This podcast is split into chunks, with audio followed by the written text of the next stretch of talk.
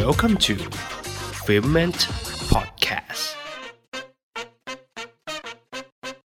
สวัสดีครับ ยินดีต้อนรับเข้าสู่รายการ f i l m e n t Podcast นะครับ และภาพยนตร์ที่เราจะมารีวิวกันในวันนี้ก็คือ Spider-Man Far From Home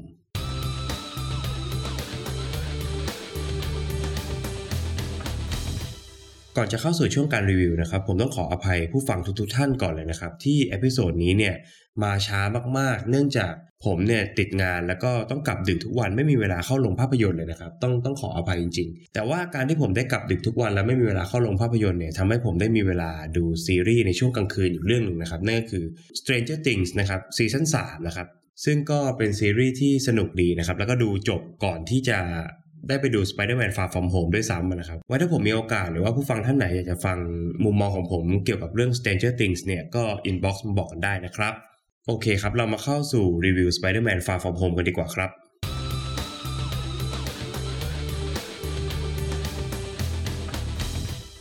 เรื่องราวใน Spider-Man Far From Home นะครับ เกิดขึ้นเมื่อ ผลกระทบจากการดีดนิ้วของเจ้าธานอสนะครับทำให้มิติการเวลาคู่ขนานในฉีกขาดนำมาซึ่งการปรากฏตัวของมิสเทริโอและอสูรยักษ์คู่ปรับของเขาจากดาวโลกในอีกมิติหนึ่งนะครับนิคฟิวรี่จึงต้องดึงตัวสไปเดอร์แมนหรือปีเตอร์ปาร์เกอร์เนี่ยจากการเที่ยวพักผ่อนเพื่อกลับมากู้โลกอีกครั้งหนึ่ง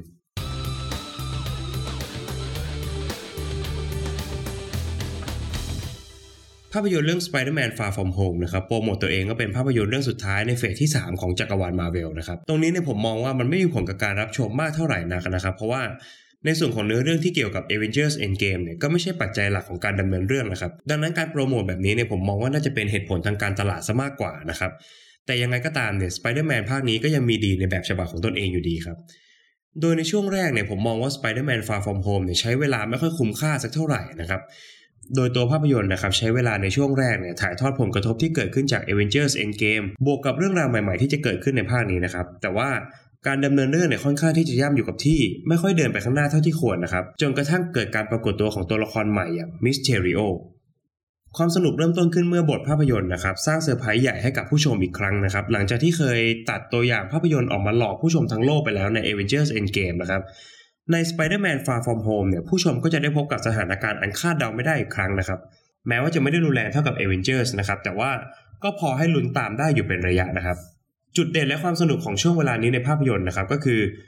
การเขย่ารวมนะครับ เอาหลากหลายอารมณ์ของผู้ชมเนี่ยมาผสมรวมกันได้อย่างพอเหมาะพอดีนะครับ โดยตัวภาพยนตร์เนี่ยสามารถกระจายความบันเทิงออกเป็นหลากหลายเส้นเรื่อง ไม่ว่าจะเป็นความรักกุ๊กกิ๊กแบบวัยรุ่นนะครับของปีเตอร์แล้วก็ MJ นะครับ ภาระอันหนักหน่วงนะครับของสไปเดอร์แมนความกดดันอันมหาศาลของปีเตอร์นะครับรวมไปถึงเรื่องราวของตัวละครใหม่อย่าง Mysterio ด้วยเช่นกัน โดยเฉพาะประเด็นหนักๆที่ผมชื่นชอบมากๆนะครับนั่นก็คือการที่ประชากรทั้งโลกตั้งความหวังและความรับผิดชอบไว้กับสไปเดอร์แมนนะครับซึ่งจริงๆ แล้วเขาเป็นเพียงเด็กน้อยอายุ 16 ปีนะครับที่ต้องแบกรับความกดดันอย่างมหาศาล เพียงเพราะว่าเขาเนี่ยเป็นคนสนิทของซูเปอร์ฮีโร่ในหน่วยเอเวนเจอร์สอย่าง Iron Man นะครับการที่หนุ่มน้อยปีเตอร์ปาร์เกอร์คนนี้เนี่ย เพียงแค่ต้องการพักเบรกจากเรื่องราวร้ายๆที่เพิ่งเกิดขึ้นใน Avengers นะครับ ไปใช้เวลาอยู่กับเพื่อนแล้วก็ผู้หญิงที่เขาแอบชอบเนี่ยเขายังไม่สามารถทำได้ด้วยซ้ำนะครับ ซึ่งก็เป็นหนึ่งในการสะท้อนภาพของสังคมในอีกแง่มุมหนึ่งเหมือนกันนะครับ กับการที่เราเนี่ยเอาความคาดหวังไปใส่ให้กับใครสักคนหนึ่ง ที่เขายังไม่พร้อมจะรับความกดดันมากขนาดนั้นนะครับ นอกจากนี้ในภาพยนตร์เนี่ยยังสามารถสะท้อนมุมมองของเทคโนโลยีนะครับให้ได้เห็นกันอีกด้วย ไม่ว่าจะเป็นในด้านบวกและก็ด้านลบนะครับ แม้จะไม่ได้วิเคราะห์หรือว่าลงลึกกันไปมากมายนะครับ แต่ว่าก็นับเป็นประเด็นที่น่าสนใจทีเดียว ในด้านการดีไซน์ฉากแอคชั่นนะครับในภาคนี้เป็นอีกหนึ่งสิ่งที่สามารถยกระดับความสนุกให้กับตัวภาพยนตร์ได้เป็นอย่างดีนะครับ โดย Spider-Man Far From Home นะครับสามารถใช้ความสามารถของ Spider-Man เนี่ยได้อย่างคุ้มค่าเลยทีเดียว การออกแบบฉากที่ต้องโชว์ของเนี่ยก็สามารถทำได้อย่างสนุกและก็น่าติดตามนะครับอีกหนึ่งสิ่งที่น่าสนใจนะครับก็คือความรักของปีเตอร์ปาร์เกอร์แล้วก็ MJ นะครับที่สามารถเล่าออกมาได้น่ารักตามสไตล์วัยรุ่นนะครับ ด้วยความที่ character ของตัวละครอย่าง MJ เนี่ยเป็นสายที่ห้าวๆหน่อยนะครับ บวกกับความเนิร์ดความขี้อายของปีเตอร์เนี่ยทำให้ความรักครั้งนี้เนี่ยมันไม่ได้หวานเลี่ยนจนเกินไปนะครับด้วยเหตุผลทั้งหมดที่ยกมานี้นะครับจึงทำให้ Spider-Man Far From Home เนี่ยมีความเป็น coming of age อยู่ในตัว เพราะตัวภาพยนตร์เนี่ยสามารถสร้างพัฒนาการอันเด่นชัดของปีเตอร์ปาร์เกอร์นะครับในหลาย ๆ ด้าน และก็แสดงให้เห็นมากกว่าทุกภาคที่ผ่านมานะครับ จึงทำให้ผู้ชมเนี่ยรู้สึกเติบโตขึ้นไปพร้อม ๆ กับปีเตอร์ปาร์เกอร์ในภาคนี้นะครับ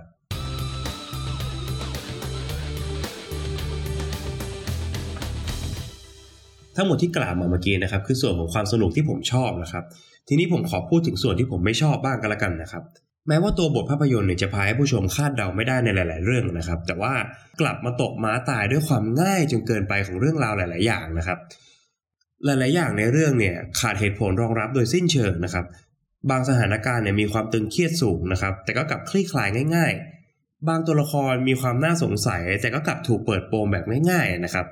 หลายๆครั้งความง่ายเนี่ยทำลายสิ่งดีๆที่ตัวภาพยนตร์ปูมาเองตั้งแต่ต้นพอเมื่อถึงเวลาที่ต้องเฉลยแล้วเนี่ยกลับดูไร้ชั้นเชิง แล้วก็ขาดความน่าเชื่อถือมากๆนะครับ โดยเฉพาะตัวละครอย่าง Mysterio หรืออีกชื่อหนึ่งก็คือ Quentin Beck นะครับที่รับบทโดย Jake Gyllenhaal เนี่ยเป็นตัวละครที่ผมเนี่ยมีคำถามระหว่างการรับชมมากที่สุดเลยนะครับ ด้วยหลักการและเหตุผลที่ไม่อยู่บนพื้นฐานของความเป็นจริงเลยนะครับรวมไปถึงจุดประสงค์ของตัวละครก็ไม่ชัดเจนนะครับ จึงทำให้ตัวละคร Mysterio เนี่ย เต็มไปด้วยความหลักลอยนะครับและแม้ตัวภาพยนตร์เนี่ยจะสร้างการหักมุมบางอย่างขึ้นมาเกี่ยวกับตัวละครตัวละครนี้นะครับ เพื่อให้ผู้ชมตื่นเต้น แต่ก็ไม่อาจลบความไม่น่าเชื่อถือของตัวละครนี้ไปได้เลยนะครับ ซึ่งน่าเสียดายความน่าสนใจและการวางปริศนาที่ทำได้ดีมาตลอดทั้งเรื่องนะครับ แต่กลับมาพังตอนจบด้วยความง่ายอย่างที่ได้กล่าวไปนะครับ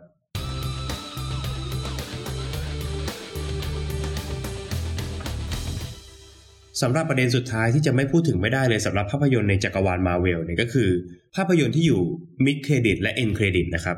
ใน Spider-Man Far From Home เนี่ยก็มีทั้งหมด 2 ตัวนะครับ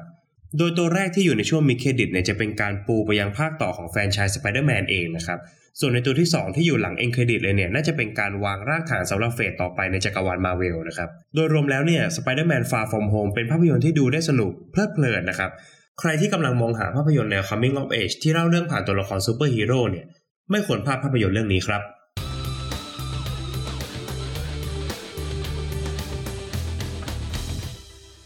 ประเด็นตกผลึกสำหรับภาพยนตร์เรื่อง Spider-Man Far From Home นะครับ มีการเปิดเผยเนื้อหาสำคัญอย่างรุนแรงนะครับ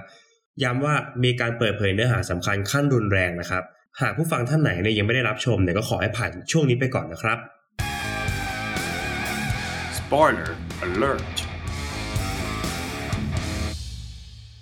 และประเด็นที่ผมอยากจะนำเสนอในวันนี้ก็คือคำโกหก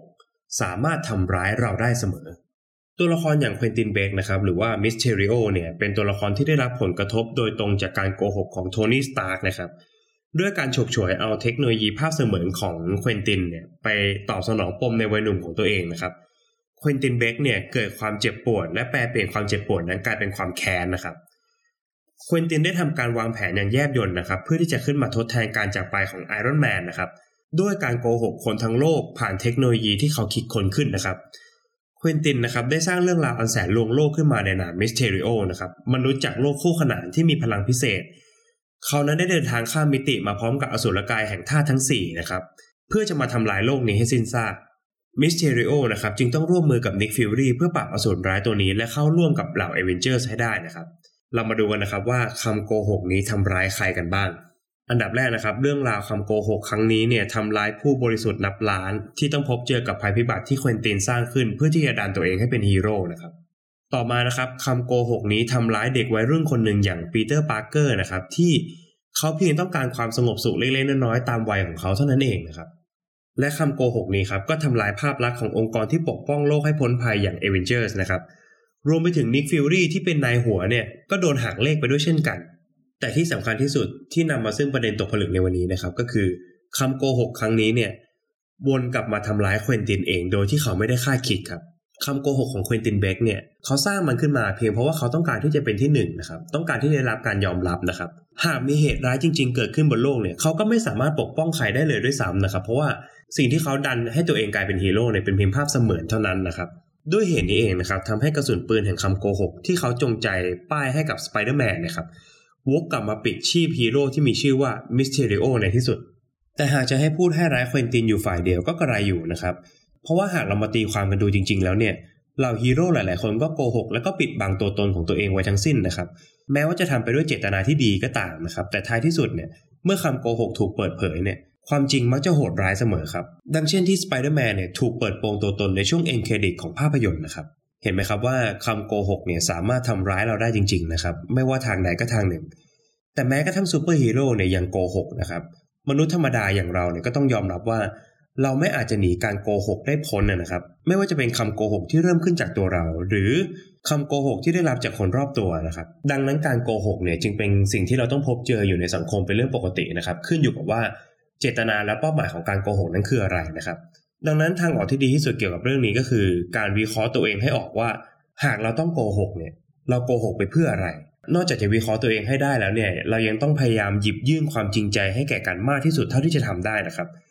แม้ว่าบางครั้งเนี่ยความจริงใจที่หยิบยื่นให้จะมาจากคำโกหกก็ตามนะครับ เพราะหากจุดเริ่มต้นของการโกหกเนี่ยมาจากความเกลียดชังและจ้องจะทำลายผู้อื่นเมื่อไหร่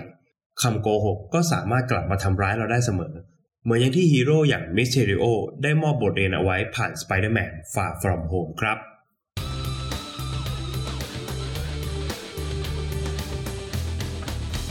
และนี่ก็คือฟีเมนพอดแคสต์ใน EP นี้นะครับ กับ Spider-Man Far From Home นะครับ ผู้ฟังท่านไหนที่ฟังแล้วก็สามารถมาคอมเมนต์พูดคุยกันได้ที่เพจฟีเมนนะครับ นอกจากนี้ผมจะขอย้ำช่องทางการรับฟังอีกสักครั้งหนึ่งนะครับ นั่นก็คือ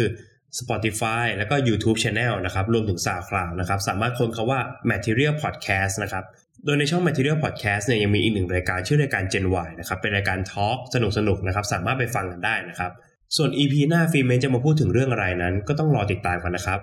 วันนี้ฟีเมนขอลาไปก่อน สวัสดีครับ f i l m e n t Podcast